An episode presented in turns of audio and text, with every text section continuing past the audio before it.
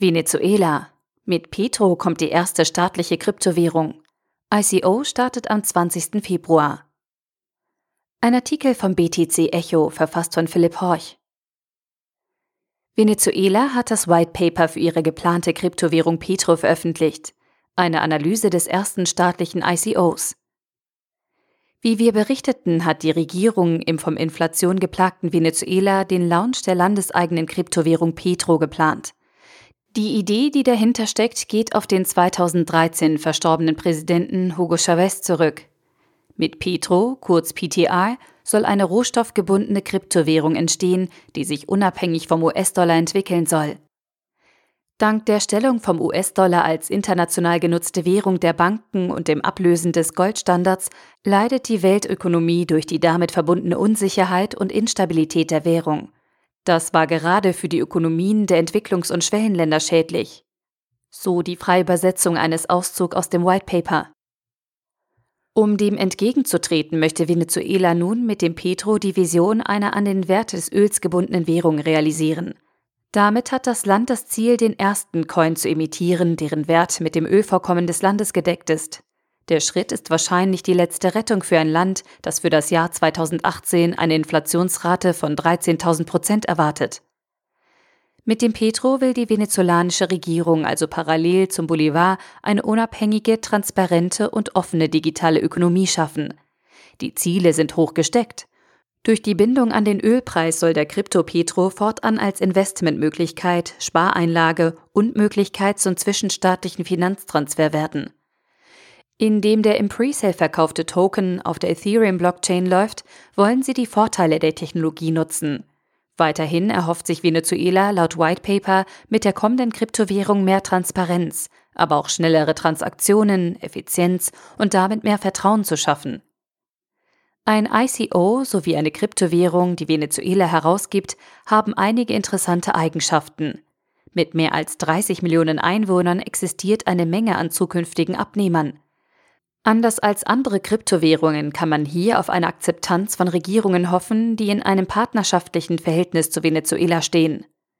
Für das Kryptoökosystem ist es sicherlich ein Ritterschlag, dass ein Staat die Emission einer Kryptowährung auf Basis eines ERC20 Token Sales plant und sich im White Paper positiv über die zugrunde liegenden Technologien und Anwendungen äußert. Anders als in anderen wohlwollenden Veröffentlichungen aller Blockchain ja, Bitcoin nein, interessiert sich Venezuela für die Use Cases des Petro und für Token Sales. Die technologischen Details des Petro werden bis auf die Erwähnung einer möglichen Implementation eines Proof-of-Stake-Mechanismus und die Nutzung von Smart Contracts nicht weiter beschrieben. Ebenso bleibt das Entwicklerteam weiterhin unbekannt. Schließlich wird nicht überzeugend geklärt, wie sich diese Form eines stabilen Coins von Digix oder Tether unterscheidet. Zwar betont man, dass Petro den Weg zur Nutzung anderer Anlagen als Gold oder US-Dollar bereitet. Eine Garantie können sie jedoch nicht geben. Die Koppelung einer Kryptowährung an einen Rohstoff klingt im ersten Moment überzeugend. Gerade in einem Land, das seit 2013 mit 300 Milliarden Barrel an Erdölreserven das größte Vorkommen der Welt aufweist. Was im White Paper allerdings nicht dargestellt ist, sind Variablen und Risiken, die mit dieser Abdeckung durch Öl im Zusammenhang stehen. Hier einige Beispiele. So ist Öl zwar ein stark genutzter Rohstoff, hat jedoch seit der Finanzkrise auch um 50 Prozent an Wert verloren. Ebenso ist die Stabilität des Ölpreises fragwürdig. Noch im Jahr 2016 wurde konstatiert, dass Bitcoin stabiler als Gold sei. Auch ist die Lossagung vom US-Dollar durch die Koppelung nicht gänzlich gewährleistet. Wird Öl doch nach wie vor in Dollar gehandelt. Darüber hinaus fallen auch Faktoren wie Förderkosten ins Gewicht, die in anderen Ländern geringer ausfallen. Daran ketten sich eine Reihe an sozioökonomischen Faktoren, die die erhoffte Stabilität des Petro nicht zwingend garantieren. Fazit. Wie sich zeigt, wirft das White Paper weitreichende Fragen in technischer, aber auch gesellschaftlicher und wirtschaftlicher Hinsicht auf. Nichtsdestotrotz hat der ICO für den Petro eine wichtige Signalwirkung.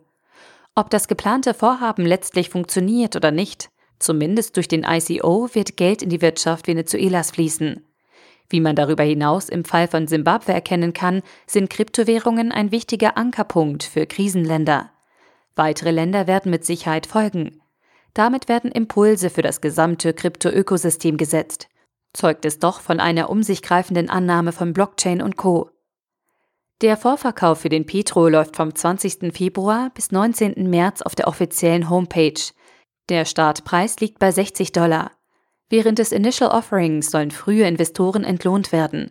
Wer früh zuschlägt, bekommt Rabatt. Der Artikel wurde gesprochen von Priya, Vorleserin bei Narando.